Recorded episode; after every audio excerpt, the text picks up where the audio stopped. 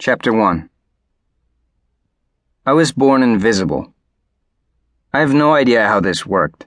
Did my mother go to a hospital expecting me to be just another normal, visible baby, or did she believe in the curse? Did she know what was going to happen and have me in secret? It's such a strange image, even to me, an invisible baby born into the world. What was that first moment like, when I was held up to my mother and there was nothing to see, only feel? She never told me. To her, the past was invisible, like I was invisible. She let it slip that there was a curse. Angry early words with my father, not meant for my ears. But that was it. There was no other why, there was no other how, there was only the what, and that was my life. Invisible. I am invisible. I want to keep asking my parents why. I want to keep asking my parents how, but I can't anymore. They're gone now. My father left when I was small. It was too much for him. My mother held on for as long as she could, fifteen years, and then her body broke.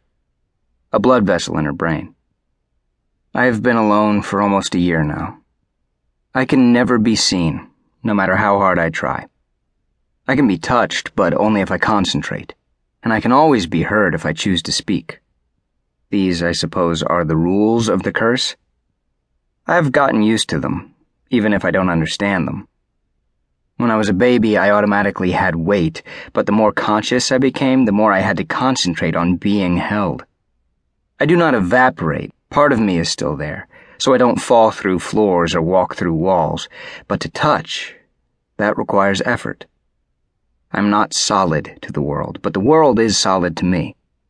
The curse is its own intricately woven, often contradictory web, and I was born into it. I am an unknowing slave to its design. New York City is a remarkably easy place to be invisible, as long as you have an absent father who contributes to your bank account from time to time. Everything, groceries, movies, books, furniture, can be ordered online. Cash never has to pass from one hand to another. Packages are left outside the door. I stay inside a lot, but not always. I live four blocks from Central Park, and I spend most of my afternoons there. It is where I choose to live my traceless, shadowless life. I am just another part of the expanse.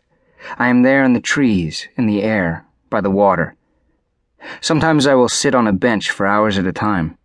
Sometimes I will wander. At every moment I observe.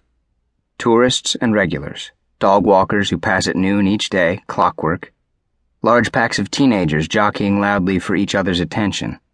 Old people who also sit and stare, as if they have all the time in the world, when deep down they know the opposite is true. I take them all in, I hear their conversations, witness their intimacies. I never say a word.